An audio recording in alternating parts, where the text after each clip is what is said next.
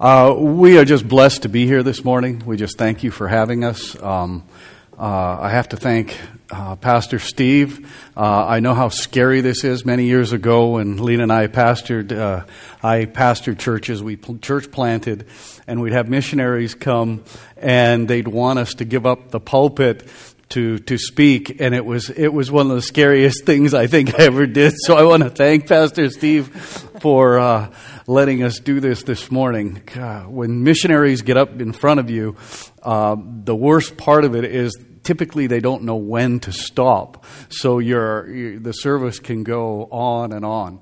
And this morning we are going to not be uh, preaching as such we're going to be storytellers. So that's even a little more scary because we have a million stories. Um, I think what we're going to do this morning is what we're going to speak about is going to kind of revolve around relationship. And relationship to us has become one of the most important things in our lives. And it's just not our relationship with India and our partners there the most important part of this is our relationship with the Father, our relationship with God. Um, everything that has happened to Lena and I has been born out of our relationship with the Father. It's most important. I had a, I had a wonderful mentor to me years ago uh, told me that if we did nothing else in our lives but build a solid relationship with God, that was all we had to do.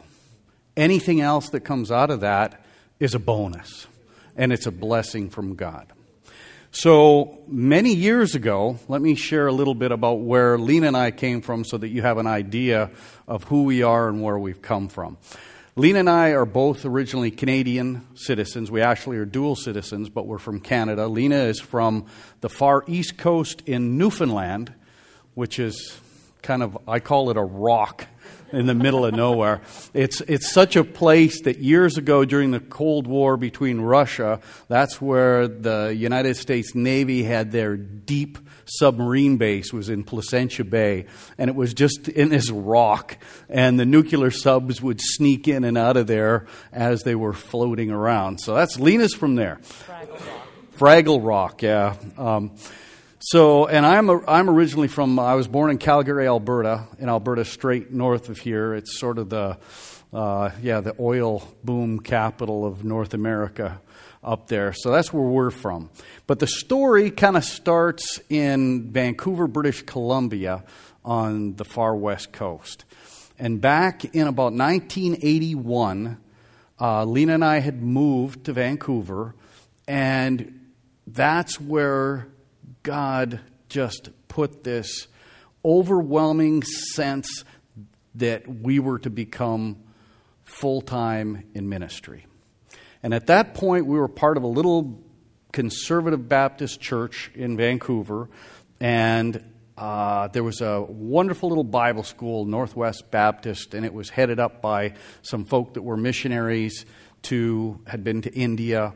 Um, there were all the some of the guys uh, came through there, like Garrisons and all these different people that had been in, in India. So I went there to take a couple of Bible classes just to get a taste. I'd never been to Bible school, and I wanted to see what, you know, Bible school was all about. And I ran headlong into this, this little Indian guy whose name was Emmanuel Raj. And Emmanuel Raj is the founder of this ministry that we've, we are so much a part of now. And he was a relentless evangelist. I, when I mention his name from those years, uh, the picture I get is we'd be out on a Granville Island, which was this yuppie kind of rock and roll place in Vancouver. There was a hotel that all the rockers went to, and him and I would go out there to pass out tracts. And I have this picture of Emmanuel, and there was a cab coming down the street, and he'd slowed down to let somebody out, and Emmanuel got a track. He was an Indian guy driving, and Emmanuel put a track through his window and started preaching at this guy.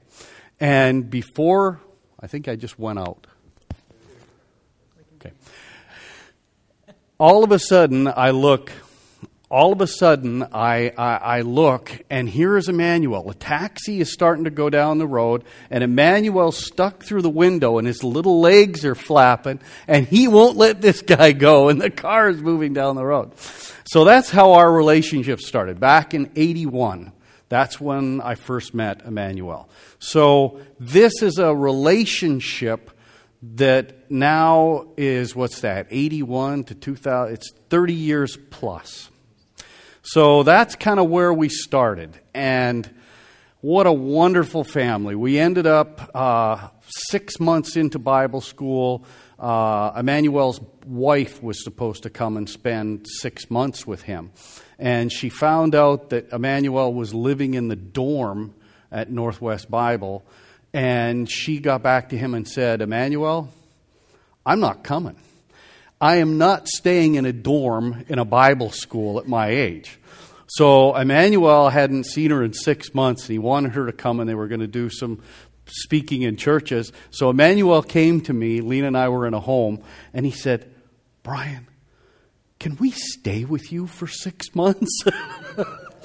and I went to Lena, and we said yes. So we ended up with Emmanuel and Beulah Raj living with us for six months, and that's where all this started. Um, into that time, uh, Lena and I sensed a call down here, and we applied and ended up with permanent residency, and we ended up in San Francisco.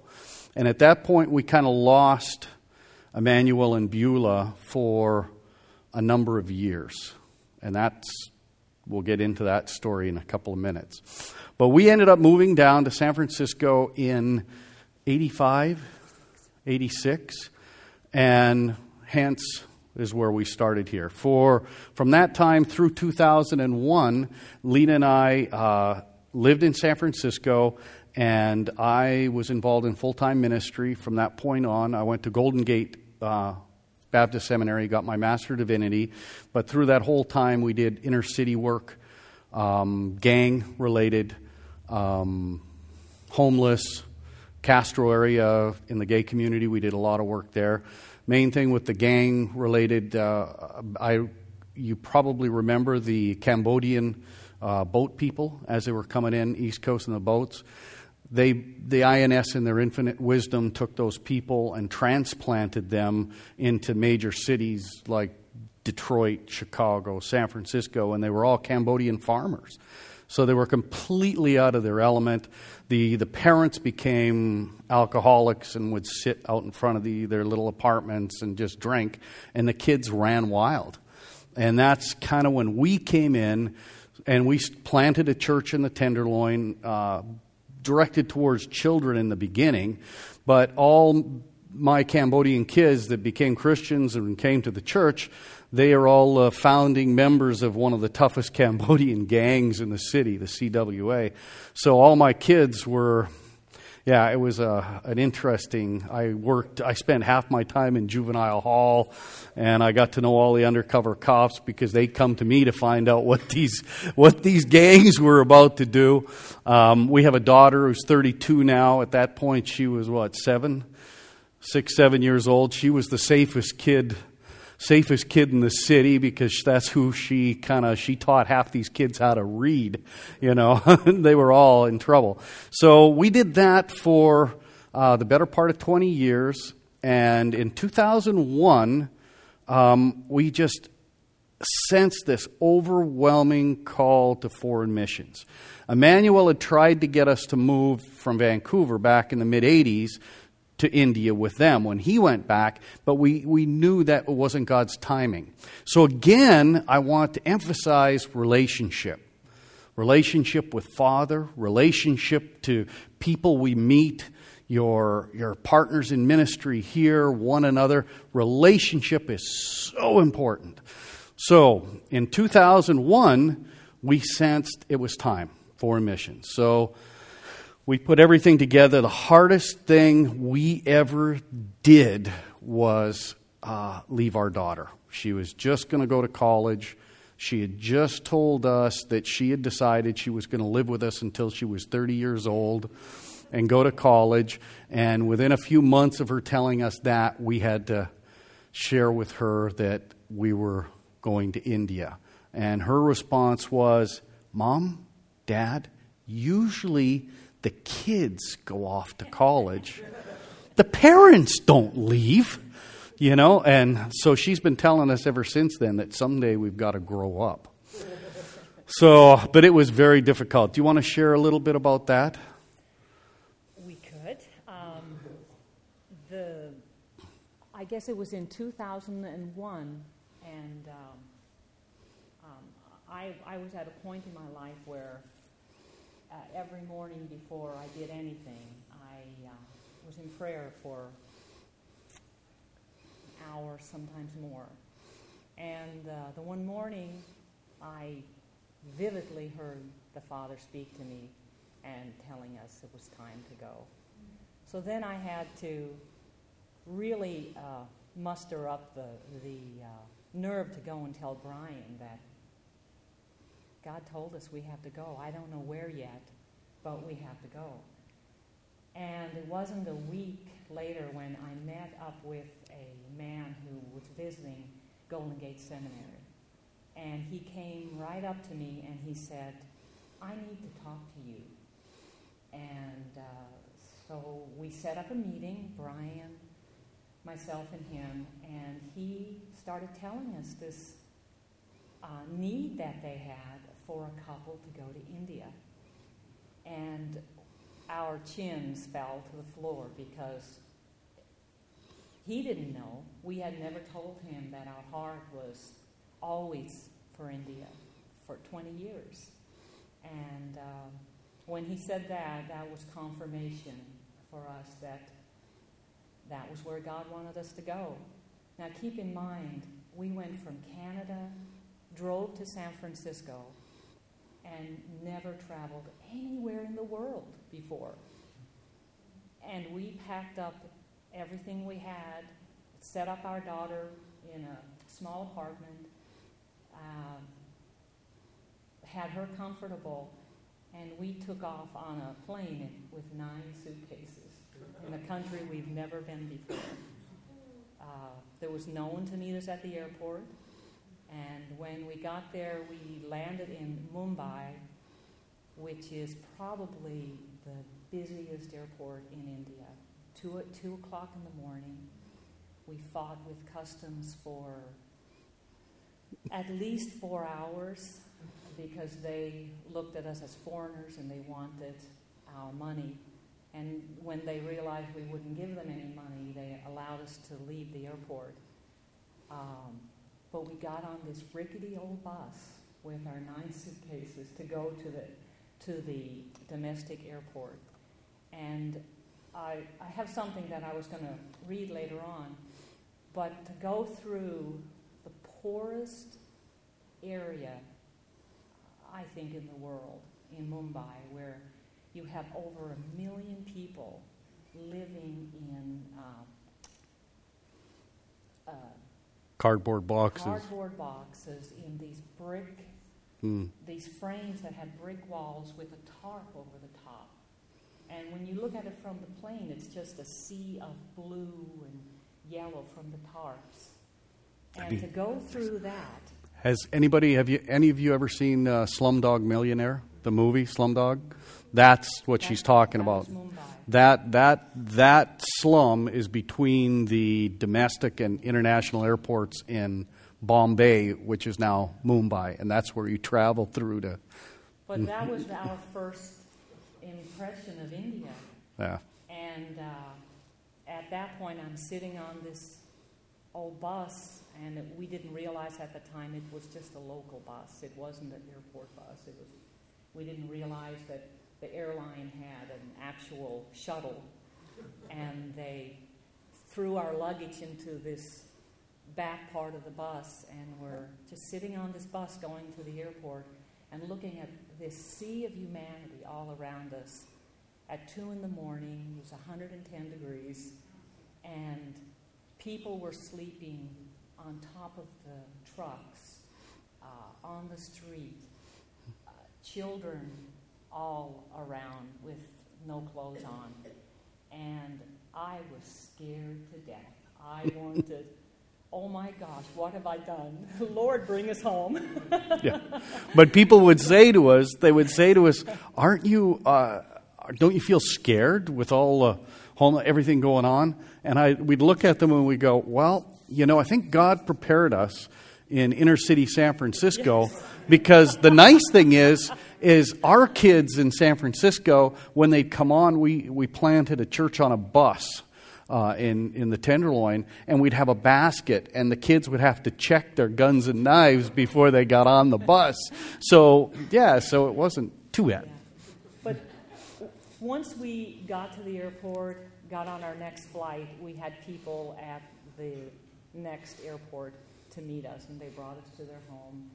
And um, once you're out of all of that, and you're not flying for 35 hours, and uh, you're disoriented and you don't know where you are.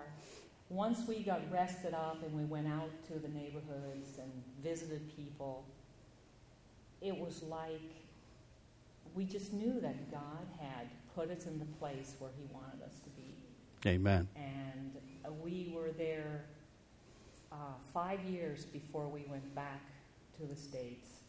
And you're only supposed to, as missionaries, you go on furlough every four years normally.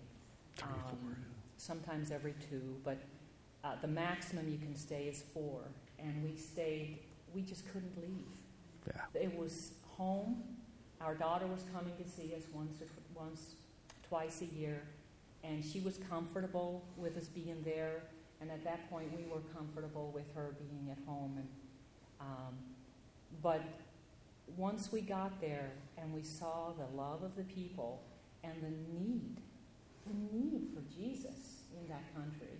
Mm. You don't want to leave because you don't want to miss out on leading someone else to, to the Lord. Um, the need is so great. Yeah. I'm going to stop it. I'm going to let you finish. Okay. so I'm going to jump ahead a little bit. And we'd been there a few years, and we were living in a city called Ahmedabad, uh, in Gu- the state of Gujarat, which is a, an interesting city. If you go around, you'll, you'll hear the name Patel. Patel, they're very business oriented people. They, they typically come from Ahmedabad in Gujarat. Very wealthy, very it's an industrious place. So, anyway, we're living there and we're visiting some friends in another city outside of New Delhi called Meerut. And I know we're getting close to where Emmanuel and Beulah Raj started their ministry. So I asked this friend of mine, I say, Do you know anybody that would know the different folk in ministry that we might find these friends? And he said, Oh, sure, call this, this guy. He's an Indian guy, but his wife is uh, from uh, London. So I phone and I get this woman on the phone, and I don't, I can't say her name off the top of my head right now, but I asked her, I said, you know, I'm Brian Finnan, we're missionaries here, and I'm looking for Emmanuel Raj. And she says, oh my goodness. She said, my husband was just talking to him. His card is right beside the phone. So she gave me the phone number eh, off the card, and I just literally hung up, picked up the phone again, and phoned this number. And this girl answers the phone, and I say to her, uh, Hi, um, my name's Brian Finnan, and uh, I'm looking for Emmanuel Raj. We're old friends, and uh, do you have any idea where I can get a hold of him? And all of a sudden, I hear this there's crying in the background.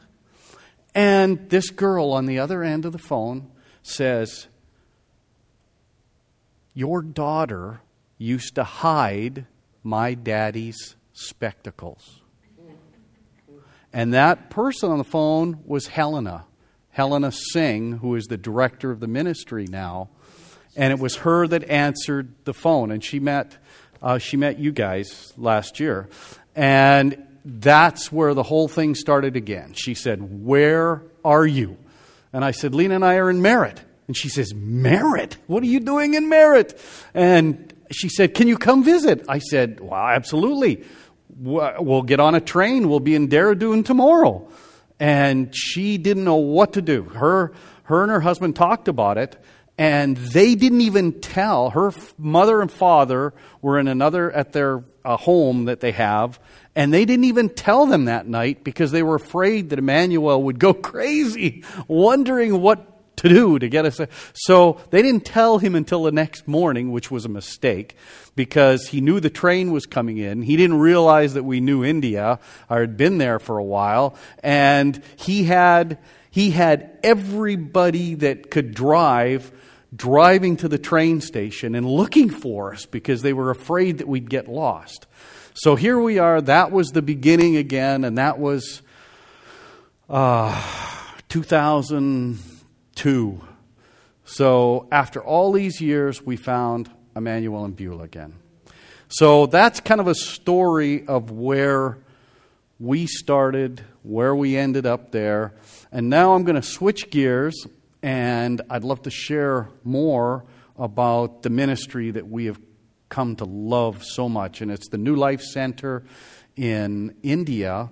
And Emmanuel and Beulah founded it. He went to uh, northern India from the south um, in the early, late 60s initially.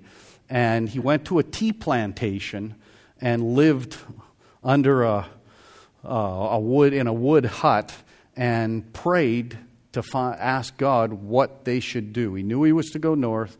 And way back in those days, God spoke to Emmanuel and said, You are going to work with children. And the children that you take in will not come into an orphanage, they are going to come into a children's home. And once a child comes into your care, you will take care of that child until they have a job, they've gone to college, they're married, and they will become part of your family. So the children that they work with are not, it's not an orphanage. They have children, and it's, and it's so much fun when you get there. We were talking last night with Sam and Benita, that, and they know this, this man, Philip.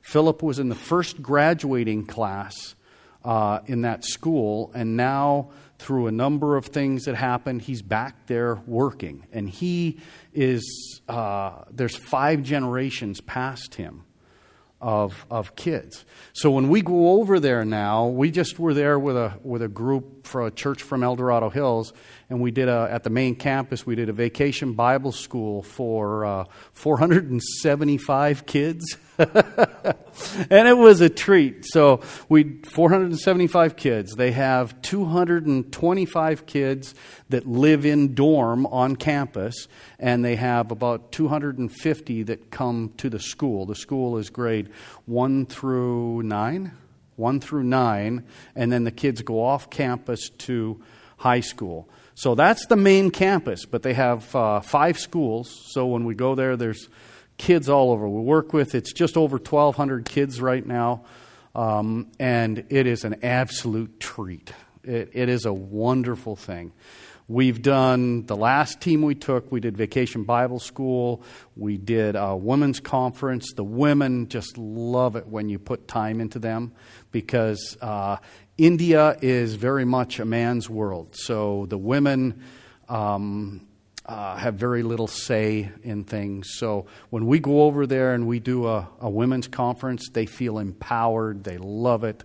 So we took some women, did a women's conference, and then the two pastors that we took, I had them do a, a church planter pastor conference. So in each one of those, there was uh, 50 to 70 people in each one.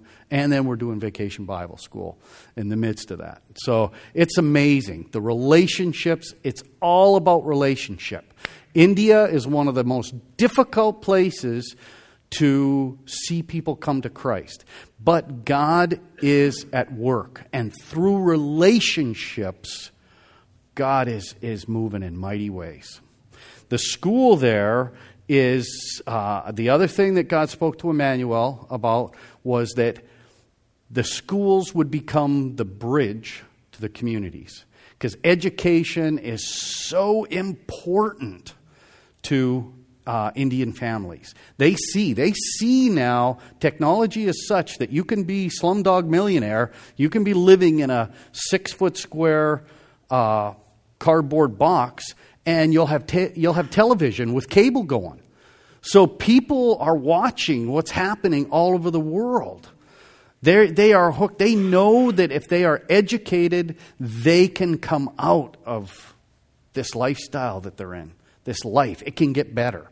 So they want their kids to go to school. So that's the bridge. We do uh, a vacation Bible school for 475 kids. 250 of those kids are in the community. We have church planters that once we're finished, the uh, vacation Bible school, and the kids have been taken, going home with their salvation bracelets, and they're, they're practicing their Bible verses on their families. And these are most all Hindu families, and they're practicing. They, after we leave, the church planters then go and visit all these homes. And they've seen, we've seen thousands. There's probably, uh, it's hard to track everything that's going on. But over the last years, uh, I will bet there's been at least 5,000 folk come to the Lord and be baptized. And in a Hindu, in a conservative, staunch Hindustani uh, area, that's amazing.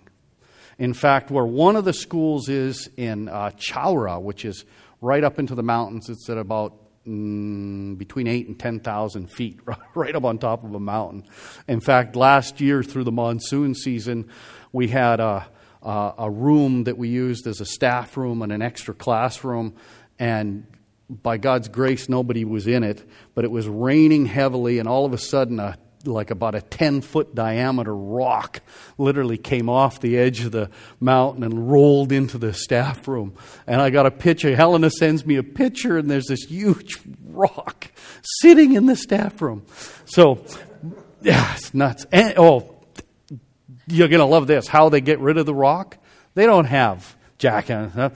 They literally hire three or four guys come in with hammers and chisels, and they spend the next two weeks that's how the rock got out of it. Yeah. Anyway, so Helena was just there uh, last week, and she thought she had to meet with some of the village elders in, uh, in with this area. It's like when they do school, you're in a valley, and there's villages. At night, it's beautiful because you see lights, and it just circles this valley, and the kids come from there into the school. But anyway, so you got all these village elders and she went to a meeting and she thought she was in trouble. She thought that they were going to be upset with her because of the, the uh, Christian influence. The Bible, they, teach from the Bible and it's very Christ centered. She thought she was going to be in trouble.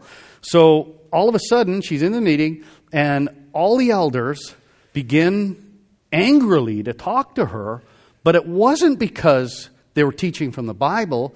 It was because the school only goes to grade five. And they want the school to go to grade eight.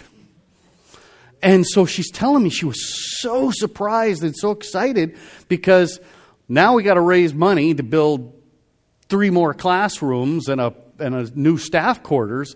But they want the school to go to grade eight so that their children and then they can move on to a high school. So it's, it's absolutely wonderful. The bridge over the years, God has used amazing ways. If you could meet some of these people, there's a woman you, you hear about, you know, you read about the New Hebrides, the Wales, the revivals that have taken place over the years and you get to that area, Chaura, and on the far side of the mountain, there's a woman and her family that came to the Lord 25 years ago, and there's this group of older women that have been praying for 20 plus years on their knees every day. And I believe that the reason we've got the elders coming to them now, wanting more, is because these women prayed. So we have everything comes back to relationship. Everything comes back to relationship. So exciting. How am I doing on time here? Oh, okay. These is, this is some of the children, New Life Center, Dehradun, Uttarakhand. It's the, the name of the state has changed a number of times, and I still, have, I, I still call it Uttaranchal sometime, but it was a new state when we first moved there, and it's funny how they kind of just change its name from time to time. So now it's Uttarakhand, and these are a number of the children, and that's the New Life Center school sign. Again, this is describing uh, the ministry and uh, the way we've uh, uh, the. Oh, I'm getting tongue tied. Um, that it isn't an orphanage, that it is a school. And we have kids that come in, everything from kids from the community that can afford to pay a little bit to kids. We've got a new child that came in, a little one. I think you'll see a picture of her. And we had no room, but Helena had to take her because she was a throwaway. There's this beautiful little girl. She's four years old, and she'd just been chucked into the streets. So we had to take her. So I think there's a picture in there of her, too. So, kids, kids, and more kids. We love kids. They have a lot more girls than they do boys. Um, I don't, the number of girls, Brian, do you know off the top of your head? Uh, it's about 125 girls in the girls' dorm.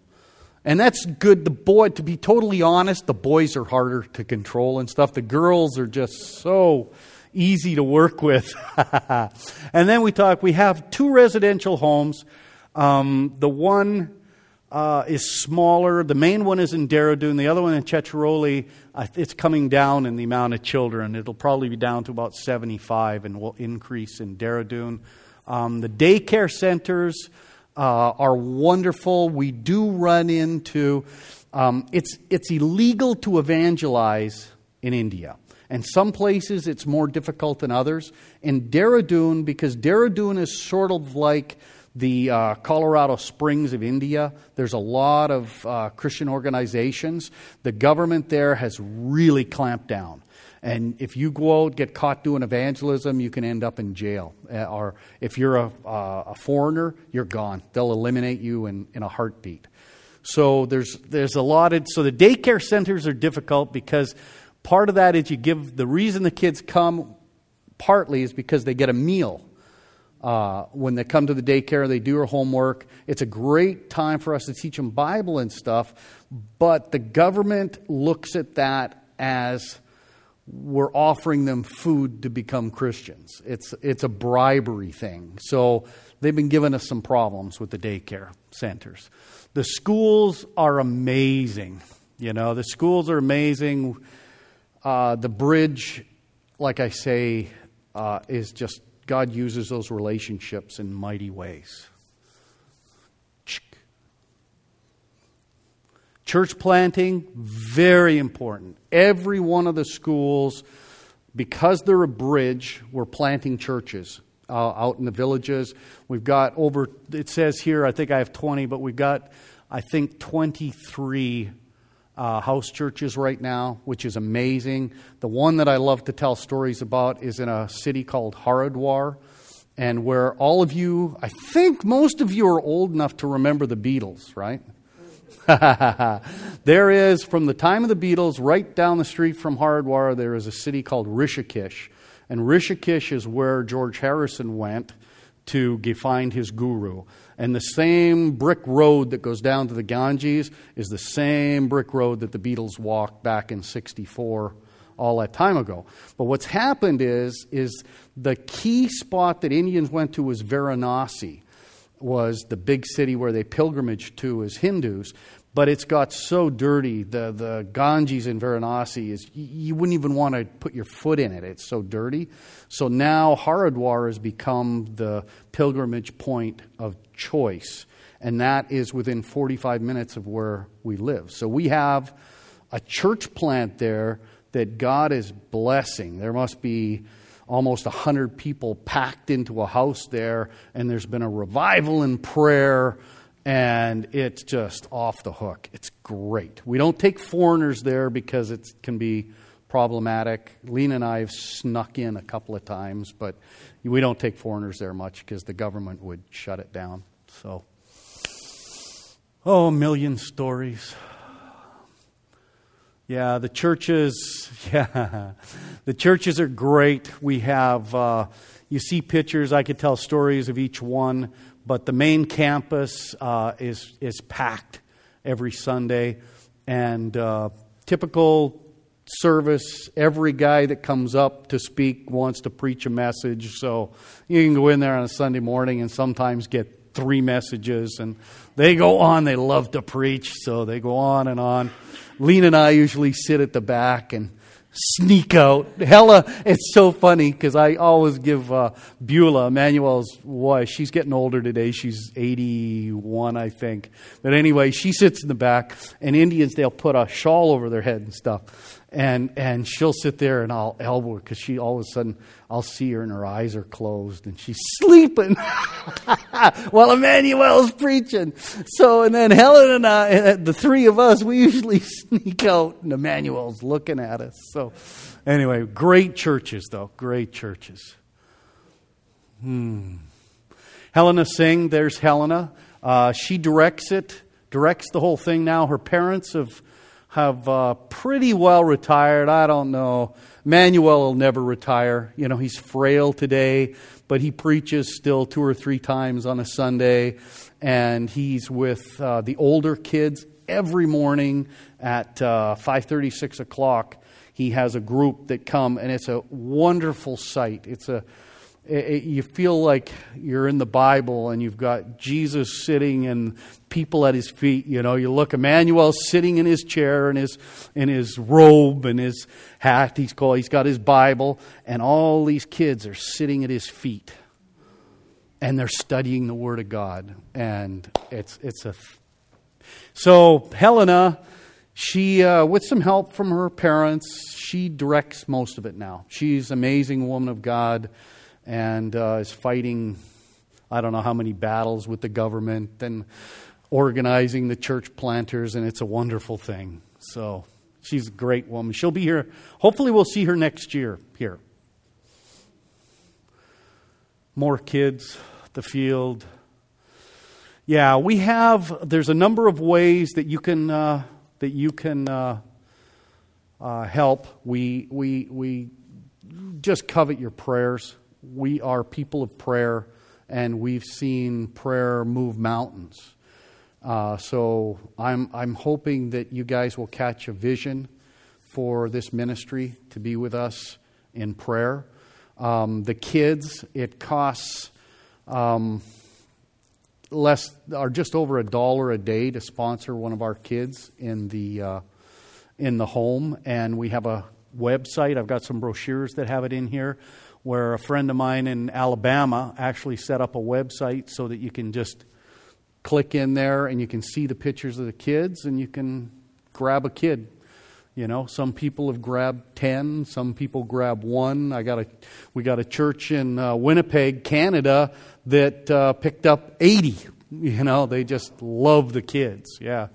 So, praise God. That it? That's our contact. How much time do we have?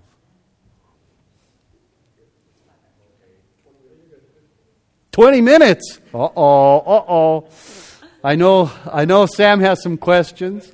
Good.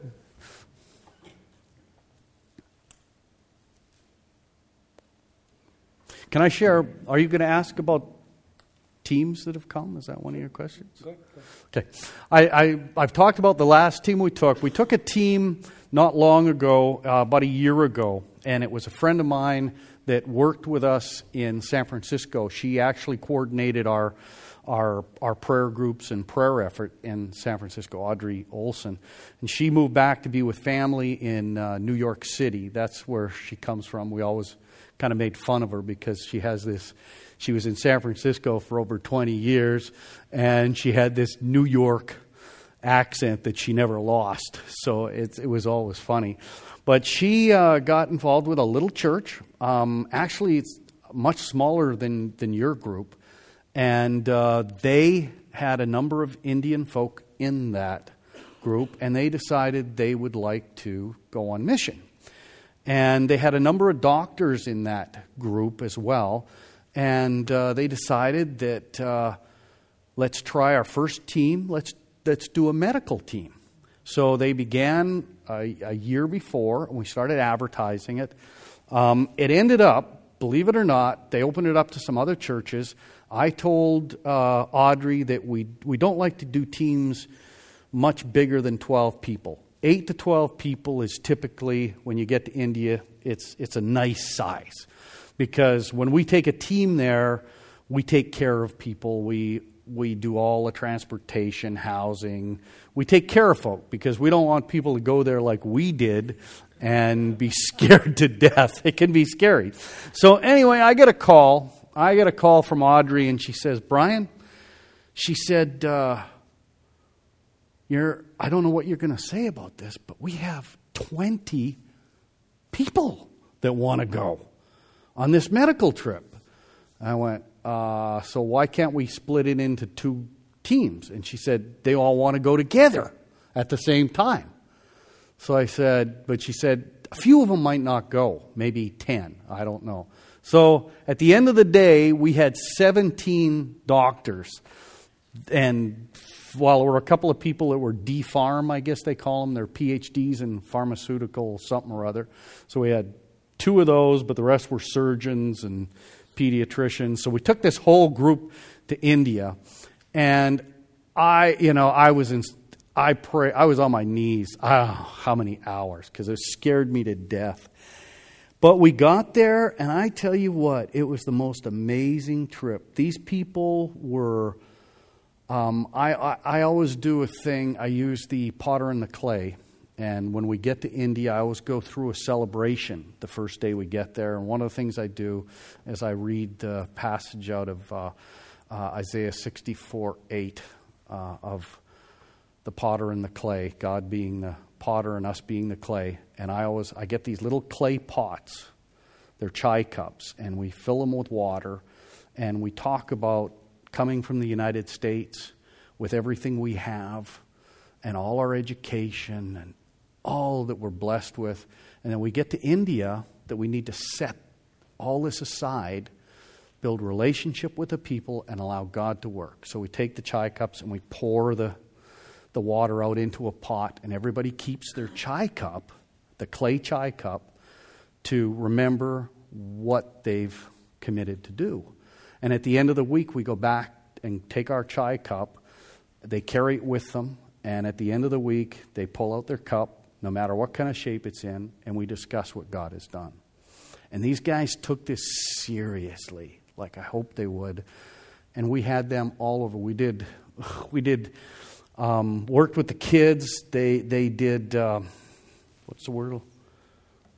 Hmm? No, the they did with the kids. They they ch- did checkups on all the kids. We did medical checkups and 475 kids, and we took them to a Christian hospital out in the middle of nowhere. The one young guy that's a surgeon at one of the top hospitals in New York City in the emergency room, he walked into Dr. Rajesh's operating room, and his eyes got this big, and his jaw hit the ground, you know, because we walk in and he's, you know, doing surgery, you know, and with no anyway, it was just, it's wild. So we took all them up there. So it, it's amazing the way God molds things, and that's the way teams go. So uh, there's a million stories with that, too. Anyway.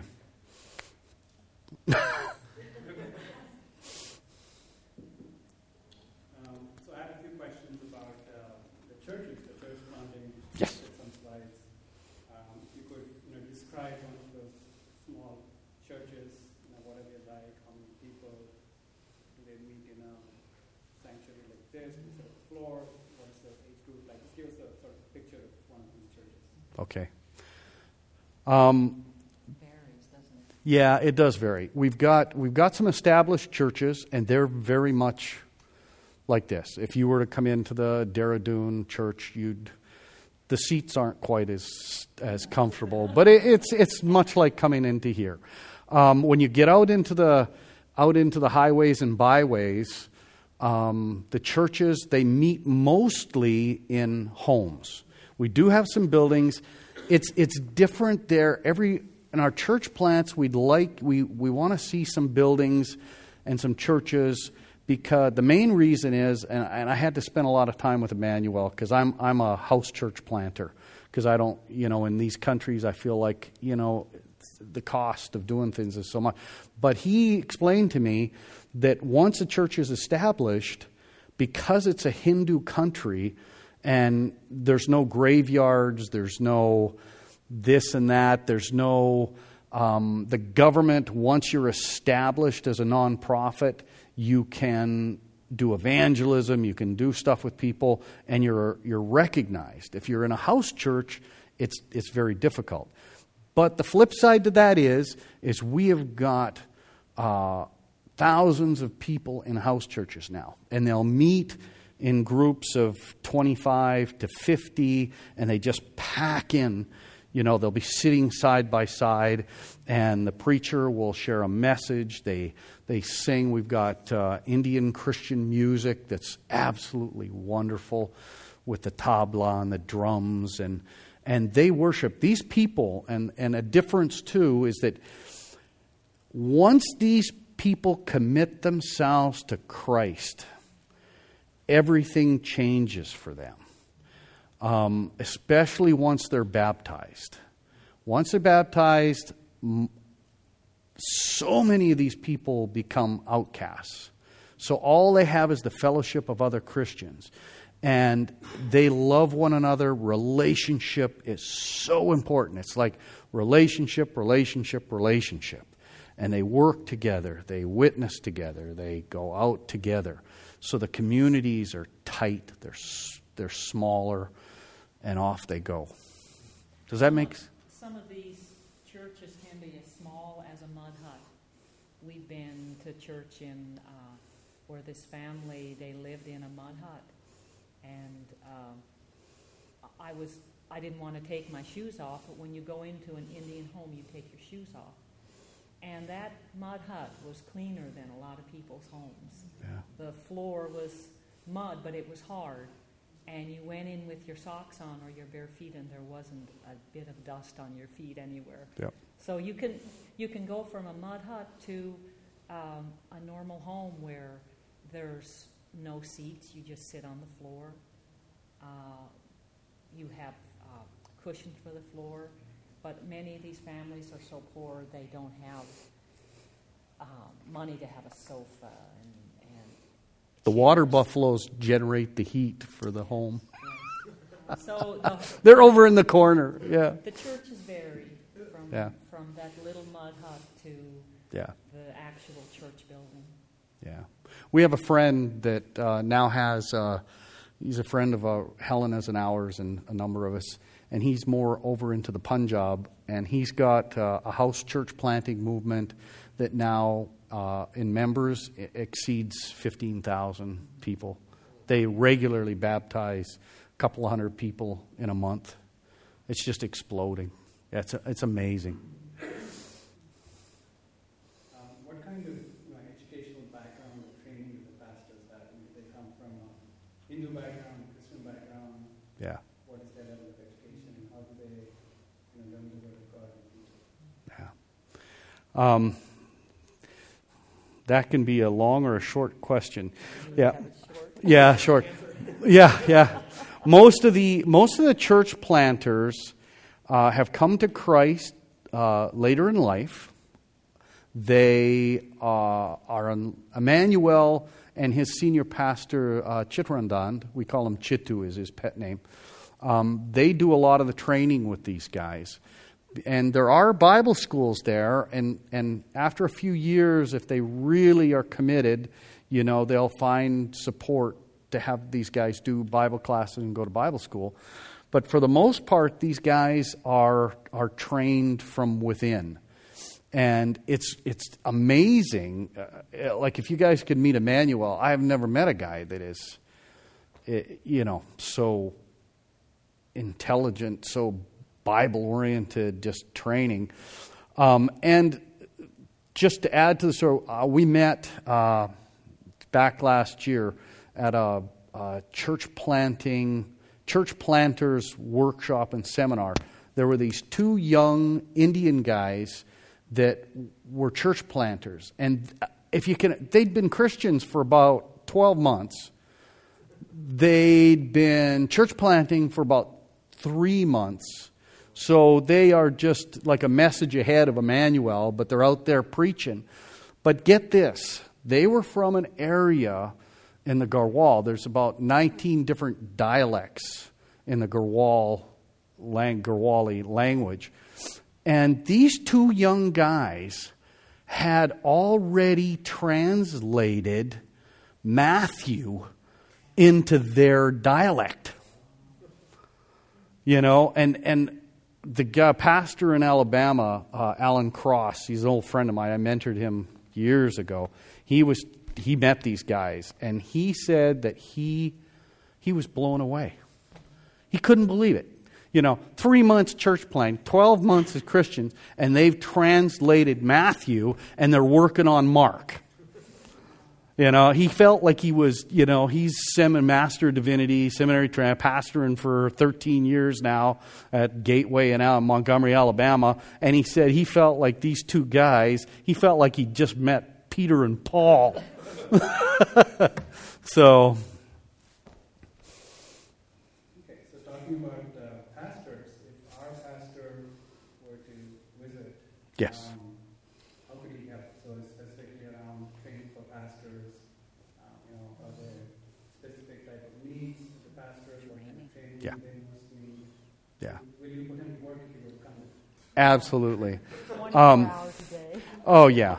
Um, the the these church planters, they love to meet pastors from here, and so many of the guys, like you, Pastor Steve, you got you've got a wealth of experience, a wealth of knowledge. You've had you know bible school there's so much you can share with these guys and they they literally fall in love with the pastors we bring and so when we get pastors there it's we do church planter training conferences and they're typically three or four days and we can have anywhere from well if we do a small conference it's typically about 50 50 folk will have come. If we do a large one and rent a facility, we can have three, four hundred people. You know, we're planning to do a women's conference 2014 for about three, four hundred women. And if we do the women, we're going to have to do a larger conference for the guys, or they'll get bent out of shape. So yeah, training. But then you know, there's all kinds of stuff. You know, but the training is amazing. Absolutely Yeah. most important. Yeah. So, so no vacation to see the Taj Mahal. No. We have never, No. we've not had a team that we took to the Taj Mahal. No. It's No. they come to work with us, they come to work with us. Yeah. We ask, we ask if they do want to visit the Taj, it's after the mission trip or Yeah. before. Rent the DVD, right? Rent the DVD. Yeah. Yeah. We uh, yeah, it's it's uh, these are working trips. They're mission trips.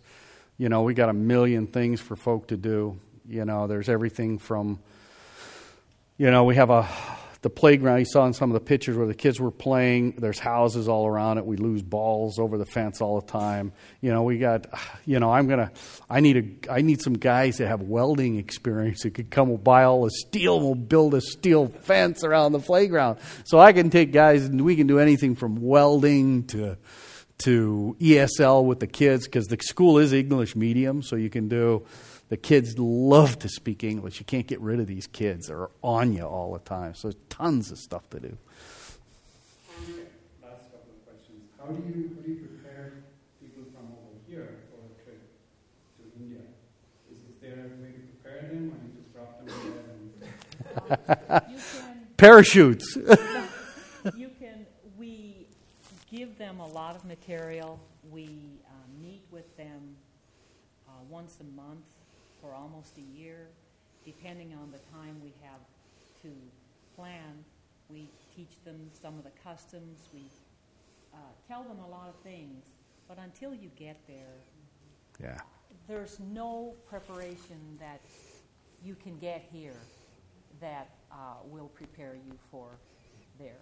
Yeah. Um, it's it's a totally different world, but the one good thing you have, I always tell our teams, is you have us who have been there, who know the people, um, who can uh, tell a taxi driver in Hindi how how to get somewhere, and um, you, we know where we're going now. So Mm. uh, that's the one comfort you would have is is knowing that you're going with someone who uh, Yeah. You won't get lost. We were, we were laughing we were laughing with Sam and Benita last night because they're they're talking about wanting to go back on maybe this year to New Delhi on a trip, and I say, so when was the last time they were? I haven't been there in five years, and it's like I'm I'm looking at them saying, you don't even know Delhi anymore. The Delhi that you knew five years ago doesn't even exist. you know they're gonna, yeah, it's gonna scare them when they go back. We were past, get this, we're coming from Dehradun with a team to the airport in New Delhi, and we're coming in the van down the road. All of a sudden, this guy on a Harley Davidson goes flying past us at about 80 mile an hour. It's like, you know, anyway. Okay, last, last question. Um, you know, sometimes you hear about short-term missions that not really worth sending people. It's a lot of time, it's a lot of money. How does how do these short-term missions with the medical teams and the team we took in November? How do how does it impact their lives and Hmm, their thinking about absolutely. missions and their, their ministry even in the areas that they are? I'll, I'll be brief on that. If, if you want to add to it, you can. But the, the one team that I think about is the New, New York team and how they went so excited and they put everything they had into the trip. And when they came back, their involvement in the Indian community where they lived just skyrocketed. Their, their Yeah. uh, love for people, their understanding of why people do what they do some, sometimes. Mm. Um, you, you, your perspective on what we have here is so much bigger. Um, when you look at what's there, you all of a sudden realize, as poor as we are here or as rich as we are here, we don't have any idea of what God How good we have, here. yeah. Uh, uh, we are so blessed in this country. Um, and I know, Mm. yes, there's a lot of un, un- unemployment, there's a, um, a lot of everything here. But when you go to uh, places like India, uh, you, you feel, oh God, thank you. Thank you for Mm. what we, we have here because it's with the Hindu religion there, um, with the poverty there, the Hindu religion causes that poverty to stay where it is. Uh, the, the, po- the impoverished will always be like Yeah. that. Um, the only thing we can do for them is introduce them to the Father. Yeah. Um, they'll always be poor because the, the Hindu religion just stomps that. Because of reincarnation, I, I blame it on reincarnation because with reincarnation, value of life means very little because when you die, you're all you're going to come back as something else. So, from the outsiders, unless unless the the foreign community gets involved in something that's going on in India where they have a problem, they just look at nat- natural disasters and all this stuff as population control. They really don't care. You know, they just let the people. And for the first time, I was telling Sam last night that for the first time uh, ever, the Indian government and their last census finally admitted, if you can imagine, they finally admitted that they have in excess of 780 million people that make less than 50 cents a day. Even today, they've got a middle class that's exploding there, and they are, once you get over there, they are one of the wealthiest countries on the planet. Like, they're, people there with wealth don't flaunt their wealth. And I've always said that I, you know, we had Bill Gates as the most richest man in the world. I'll bet that there's a hundred Bill Gateses sitting around in India, and they don't care for people to know that they have that kind of money. But it's wealthy place. So, and yet very poor. Yes. But for people that come here, there is nobody that goes on a trip with us to India that their life is not changed forever. And we have taken people from teenagers to seniors. We've had people in their 80s that have gone with us and worked with the kids, even if they've sat with the kids and they, they uh, do English as a second language, just communicate back and forth. But people's lives are changed. You come back here different. You see the United States differently. You see your communities differently for the better. And it's all that relationship thing again. So. Thank you so much for. I was going to say, I was going to get just in closing, if it's okay, that this. Well, take just a couple of minutes. this was written, I thought you guys would really enjoy hearing this. This, this was written by a woman that came over to visit uh, Her daughter. and son in law were missionaries that we met from London.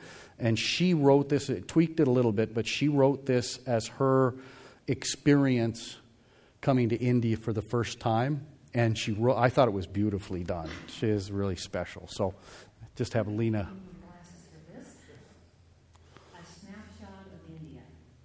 How to describe India, a country of over a billion people in a land smaller than Brazil. Two weeks there can only leave a series of impressions, a small window into a different world. Delhi is the biggest culture shock.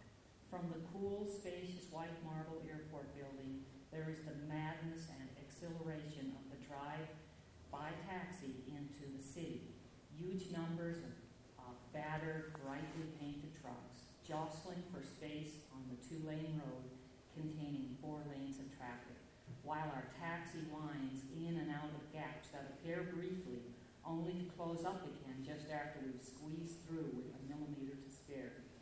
No indicators, no mirrors, just signs on all the trucks saying, horn please. This is 1.30 a.m., but Delhi is teeming with people, carrying on life at the side of the road, talking, cooking, children laying, people sleeping in their cycle rickshaws bed frames on the pavement. In the morning, there is the walk down the street from our hotel to New Delhi railway station. Smells of urine, rotting rubbish, and petrol fumes. Potholes and piles of stones for unwary feet. Beggars everywhere. We dodge bicycles, scooters, cars, three-wheeled motorized taxis, hand-propelled vegetable carts, cows, pedestrians, all competing for the same crowded territory. A glimpse of rural India through the yellow-tinted windows of the train heading north. Flat green plains, paddy fields, pointed Hindu temples, Mediterranean-style villas, but also towns and villages where the buildings seem half-finished or in ruins, but where life spills out from them onto the railway track. Goats scavenged, people living under homes that consist of a plastic sheet. And finally, the tree-covered hills of the new state of Uttarakhand, the beauty of the jungle mountains where monkeys swing from the trees and a tiger was sighted on recently. After a while, you get used to the variety of animals all around, even the emaciated urban cows that appear to feed exclusively on rubbish. They are suitably aware of their sacred status, often sitting in the middle of the road or ambling slowly across the lines of traffic, impervious to horns, knowing that drivers would rather kill themselves or someone else than run them over. Ten days in a village in Uttarakhand is an opportunity to meet Indians as people, not as objects of curiosity viewed from a train or taxi window, nor as predators bent on fleecing rich Western travelers. Lovely to see their faces break into smiles when they are addressed in, in Hindi by white English speakers. Heartening to discover that we share the same sense of humor. Touched by the warmth of their welcome, humbled to meet a Hindu family who live in one room, only big enough to house a double bed, in which the parents and the children all sleep.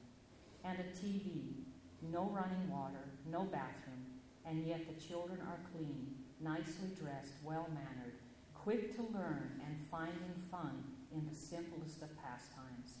Honored to be invited to the home of a Muslim family who live over a shop in the main street and be served with sweet, milky Indian tea, semolina pudding, and Ritz biscuits. So much in India that is good and vibrant and positive. So much that is dark and depressing. So many people for whom Christ died, who as yet know nothing about him. Amen. Amen. Thank you, thank you so much for sharing Thank you for having us. Yeah, God is doing in India. and we were blessed to be here.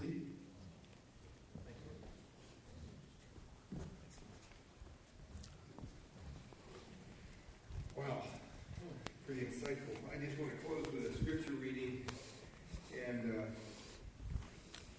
I was really touched by that video that you showed, brother, at the beginning, and uh, there was a segment on there where it talks about, I don't know what it's called, but an event where they all come to a river to wash themselves. Over 100 million people, I guess, is what it said. Um, hoping that they'll wash away their sins.